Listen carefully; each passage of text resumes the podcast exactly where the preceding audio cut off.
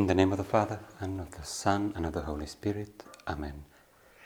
My Lord and my God, I firmly believe that you are here, that you see me, that you hear me. I adore you with profound reverence. I ask you for pardon of my sins and for grace to make this time of prayer fruitful. My Mother Immaculate, Saint Joseph, my Father and Lord, my guardian angel, intercede for me. Some of you maybe have the habit of going to frequent Mass, even daily Mass. And if you have that habit, I think it's a very good one. And if that is the case, you may remember that this morning the Gospel reading from the Holy Mass, according to that liturgical calendar, was from Mark chapter 4 the parable of the sower. And I wanted to take our prayer and meditation this evening about the parable of the sower applied to a very important theme in our life of holiness and our path to sanctity, which is the theme of virtues, life of virtue. This may come as a surprise, this combination of the parable of the sower and the virtues, if you never thought of it before. But as you will notice in a few moments, there's a deep connection. But let's begin by just listening to our Lord Jesus Christ, who teaches us St. Mark tells us that again he began to teach beside the sea. And Jesus, we are here in your presence, and we try to use also our imagination to put ourselves in your presence and to somehow imagine that you are teaching us here and today. He began to teach beside the sea. And a very large crowd gathered about him, so that he got into a boat and sat in it on the sea. And the whole crowd was beside the sea on the land. So it's quite of a dramatic moment there that Jesus himself is kind of building up, and St. Mark, St. Mark describes it that way it's like preparing that now he's going to say something important. And he taught them many things in parables. And in his teaching, he said to them, Listen. Listen. And Jesus, as we are here, we're listening, but especially we want to kind of open the ears of our soul so that open our heart so that we will truly listen to what you have to say. You say listen because you want to emphasize I have something important to tell you. I want you to hear. A sower went out to sow. And as he sowed, some seed fell along the path, and the birds came and devoured it. Other seed fell on rocky ground where it had not much soil, and immediately it, it sprang up since it had no depth of soil. And when the sun rose, it was scorched, and since it had no root, it withered away. Other seed fell among thorns, and the thorns grew up and choked it, and it yielded no, no grain. And other seeds fell into good soil and brought forth grain, growing up and increasing and yielding thirtyfold and sixtyfold and a hundredfold. And he said, He who has ears to hear, let him hear. Let him hear. Now we, Jesus, we are very accustomed to this parable already. We understand, we even remember its content, probably, even before we read it out. But in case you're not so accustomed and used to it, maybe you have not meditated upon it many times, so we can listen to the explanations Jesus gives, because the, the disciples, when they were alone with Jesus, they, they said, What is the meaning of this parable? Jesus, what are you talking about? The sower sows the word, Jesus says, and these are the ones along the path where the word is sown. When they hear, Satan immediately comes and takes away the word which is sown in them. And these, in like manner, are the ones sown upon rocky ground, who, when they hear the word, immediately receive it with joy, and they have no root in themselves, but endure for a while. Then, when tribulation or persecution arises on account of the word, immediately they fall away. And others are the ones who sown among thorns. They are those who hear the word, but the cares of the world and the, the delight in riches and the desire for other things enter in and choke the word, and it proves unfruitful. But those that were sown upon the good soil are the ones who hear the word and accept it and bear fruit thirtyfold and sixtyfold and a hundredfold. Now, I announced in the beginning what our interpretation would be. Of course, this, as many biblical texts, could be applied, could be interpreted to our lives with different emphasis. But I already announced that we would talk about the virtues. This may come as a surprise, uh, but there is a beautiful connection here. And but before I explain it, just a few word, words about the virtues. Then I'll have some more words about the virtues, but uh, as a kind of introduction. Um, when the first Christians, the first uh, Christian theologians, church fathers, talk about ethics, when they talk about morals, they talk a lot about virtues. They talk about how they, their ethics is not essentially about commandments, even though the commandments are there. But the essence is virtues. This may be a bit, may, may provoke the question why? of course, the virtues, especially the four so called cardinal virtues, which I'll explain in a moment prudence, justice, fortitude, and temperance they are mentioned in the Bible, in the wisdom literature. It was part of that ancient heritage which was especially developed by the Greek philosophers. And that tradition was passed on and it was kind of assumed and elevated by Christian theology and Christian ethical thought and practice and catechesis. and the essence of virtues is the development of our personality. We are not, none of us, we are born ready. All of us, we must grow into that maturity of humanity for which we are made. The fullness of that maturity is of course, is of course holiness.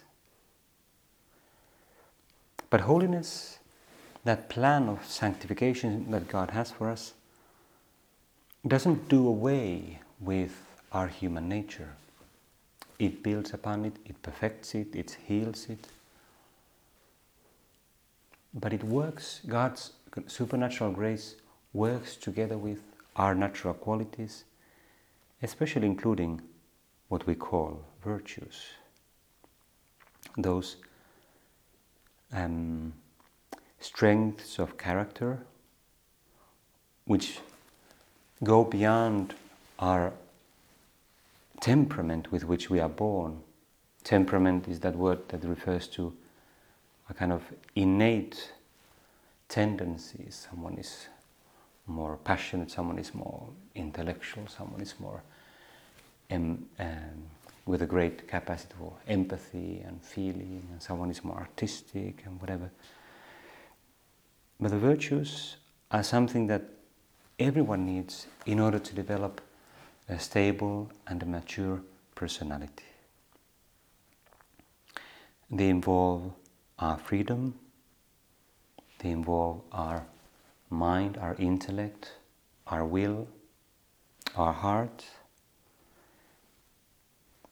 They are that stamp of maturity upon that kind of uh, immature mass with which we are born. And a very special role is played by education, our formation, the way we are brought up. Virtues are those good and stable habits whereby whereby how to say it kind of good things our ability to do good our constancy in good our ability to see what is right and just and to do it it becomes kind of a second nature second nature something that builds upon that first nature with which we are born. There's a lot of great literature on virtues, and there's one, especially one classic book called The Four, Four Cardinal Virtues by Josef Pieper. And it's a beautiful book that describes that union, that connection between the prudence, justice, fortitude, and temperance Prudence is that virtue which perfects our use of the intellect, especially in its relation to practical action, ethical decisions, um, the way in which we orient, orientate our life towards the good, towards that which is true. Justice perfects our will and directs it towards constantly doing what is just, what is right, what is good. A just person has that ability, a constant, stable ability to, to desire what is right, what is good. Fortitude and temperance are more like kind of a supporting virtues, which one relates to that which is difficult, fortitude or courage, um, enables a human being to strive constantly for that, for difficult things, to to grow in the face of, of obstacles, to remain persistent when things go hard. And temperament is kind of the, the other the other side. Its virtue relates to that which is easy and attractive and uh, pleasant and comfortable. Is that virtue of being able to control our desire for the easy, for the attractive, for the comfortable. Together, the four cardinal virtues kind of build up a whole which involves our whole personality, our intellect, our thoughts, the truth, the good, the will, and then the heart with all our different emotions and passions. I, I would like to go on explaining those ideas of virtues, but let's, let's go back to the parable. Why are those virtues so important? We see it here in the parable in a surprising way. The description that Jesus gives about the way in which His grace, the Word, essentially it's teaching, God's teaching, or later on, someone who teaches Christian doctrine, who teaches uh, divine ideas to a friend or a um, child or a pupil. Or, um, the way in which that word and that grace is received that depends on the ground. And there are three types of ways in which it can go bad. And they relate to three virtues or the lack of those virtues. The first one is those who lose the word immediately. So we can say, in a simplified way, they are those, they are the idiots, the stupid ones, uh, to put it strongly. Those who are not prudent, the imprudent ones who, who don't look for the truth. They hear it, but they lose it. They don't stick with it. They're not looking for truth. And therefore, it's easy for Satan, to, the tempter, to come and take it away. The second one relates to endurance, difficulties, tribulation, persecution. So immediately the, we understand that the virtue necessary for being good ground is uh, fortitude, courage, perseverance. In the first one is prudence, that constant, stable, looking for truth and maintaining our orientation according to truth. Second one, persecution, um, courage. And the third one is obviously temperance. Temperance is that ability to, to cut away with the thorns, those attractions of worldly things, riches, cares of the world, delights, desires for earthly things, pleasures, comfort which choke the word and make it unfruitful. Just like in a person who has not developed the virtue of temperance, and I think that's maybe one of the greatest difficulties in our time, in this very soft and comfortable culture that we live in. Um, we especially need temperance to protect, because in, an intemperate person is one who is inconstant and unable to, he's kind of divided between many things, unable to bear that, that word, that grace, to make it grow. In the classical theory of virtues, there are four, and I only mention three here, but there's a simple solution to that, which is, which is that justice is that perfection. Justice in biblical terminology is more or less equivalent with uh, holiness. And that is what God is directing us to. Justice is, uh, holiness is precisely that good soil that accepts and bears fruit thirtyfold and sixtyfold and a hundredfold.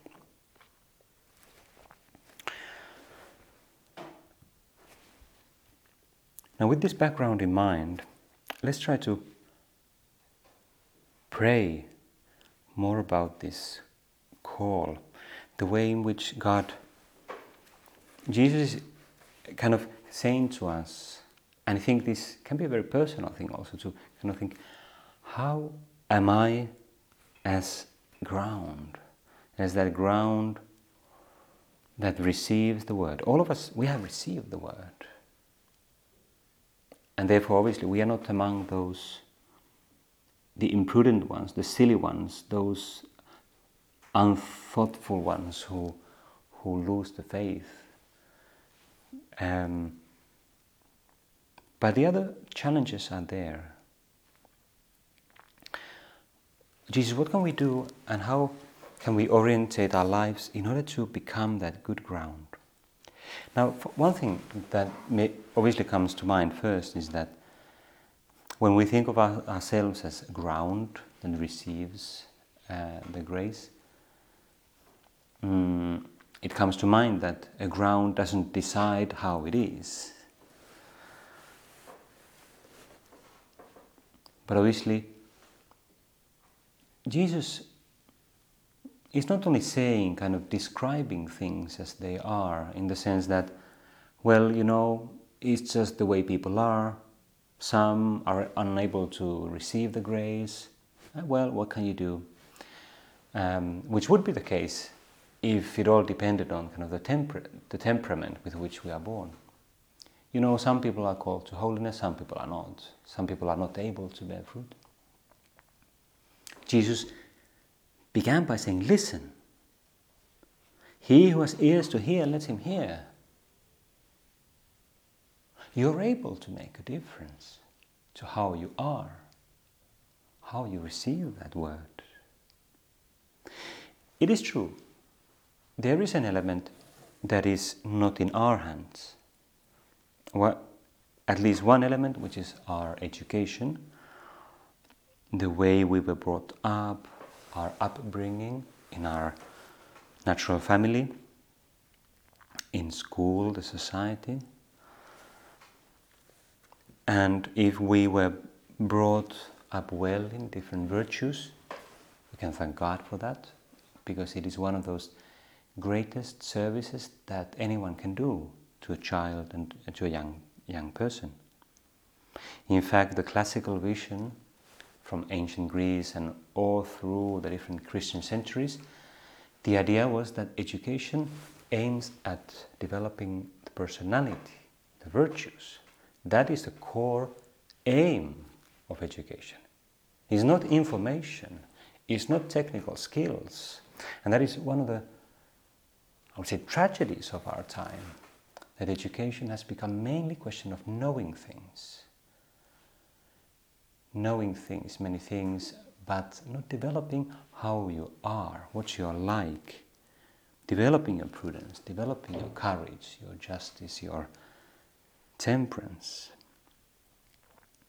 It's an important message for our time, and more and more people are waking up to this and discovering this classical vision. And if we are responsible for young people and if we have children of our own, that's very important to remember. Well, my principal task as, a, as an educator is to develop the virtues in others. There's a lot of great literature also on that, kind of how to bring out, develop virtues in children. Well, what about myself, Jesus? I may feel, well, maybe I didn't get such a great Uh, education in virtue. You know, I discover myself here as an adult and I'm like, oh no, I'm a disaster in this or that virtue. so is it, you know, hopeless? Is there anything I can do? Is there nothing I can do? Well, yes, there is a lot because we have freedom at least an imper- imperfect freedom, a partial freedom with respect to ourselves. There is a nice uh, text, brief uh, quote that I found some years ago from a from an old uh, old book. I'll, I'll say in a moment which one. The text describes virtues and the way in which we develop our own virtues as kind of a formation of a statue.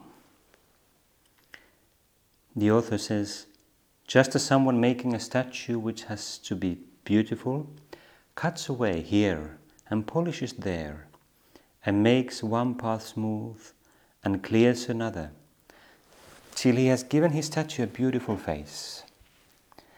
So you too must cut away excess and straighten the crooked and clear the dark and make it bright and never stop working on your statue till the divine glory of virtue shines out on you.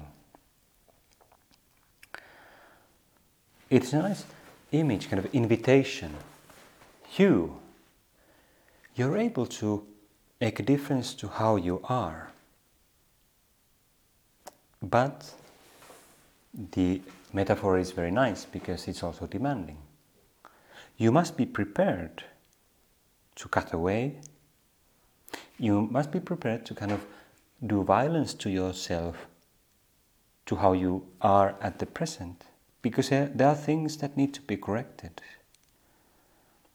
You must be prepared to polish yourself, clean up parts that are not right. But what motivates you is to become a beautiful statue till the divine glory of virtue shines out on you. Now, you may have felt that it's a beautiful text, but is it only that that we are doing it all our own? And of course, that text, in all its uh, beauty, has a limitation.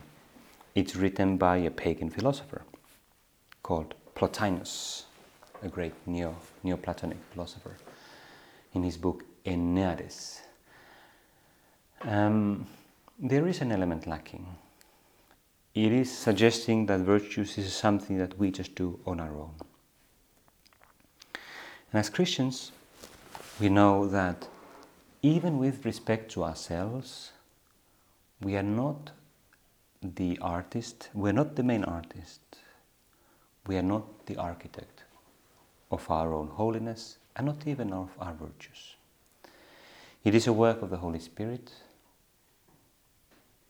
which also ha- happens through the formation we receive as adults, the Christian formation, the, like these meditations themselves, or spiritual direction that we receive. And it often happens when we go to spiritual direction, we talk about whatever has happened to us, our difficulties, our aspirations. Maybe the person giving us direction says, Well, you should try this, and you should try that. And how about that? And, and that person plays that role of, like in that metaphor of the uh, polished uh, statue, that it's kind of polishing and cutting away thing. And that is the challenge of receiving spiritual direction. We must be willing, we must allow that person to tell us what needs to change, what we should try. But essentially, it is a work of the Holy Spirit. St. Paul, in his letter to the Galatians, talks about this beautifully. And we can remember as we listen to this text of Galatians, I'll just read very briefly. It talks about the fruits of the Holy Spirit. It's a reminder that there's a deep interpenetration between the natural virtues and what the Holy Spirit produces in us. The fruit of the Spirit is love, joy, peace, patience.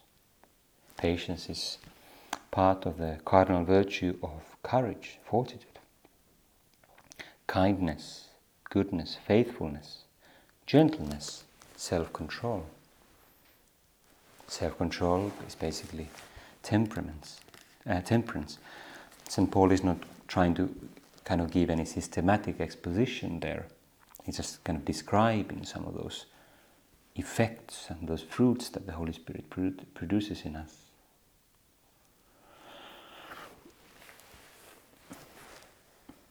And even St. Thomas Aquinas, maybe we know that great figure of theology, his ethics is well known for the emphasis on virtue, describes the different virtues and what they are, what, how they relate to each other. But actually, in his vision of ethics, the perfection is the gifts of the Holy Spirit. So there is no deep, true virtue without prayer and without the sacraments. And in, in that sense, the best context, the best um, yeah, context for thinking about the virtues is precisely prayer. Now, I would like to go on and to talk about more details in different virtues. We don't have time for that now, maybe there's time for that later. But we can already, as we finish this brief meditation, one thing we can decide is to, to, to understand First of all, to desire those virtues.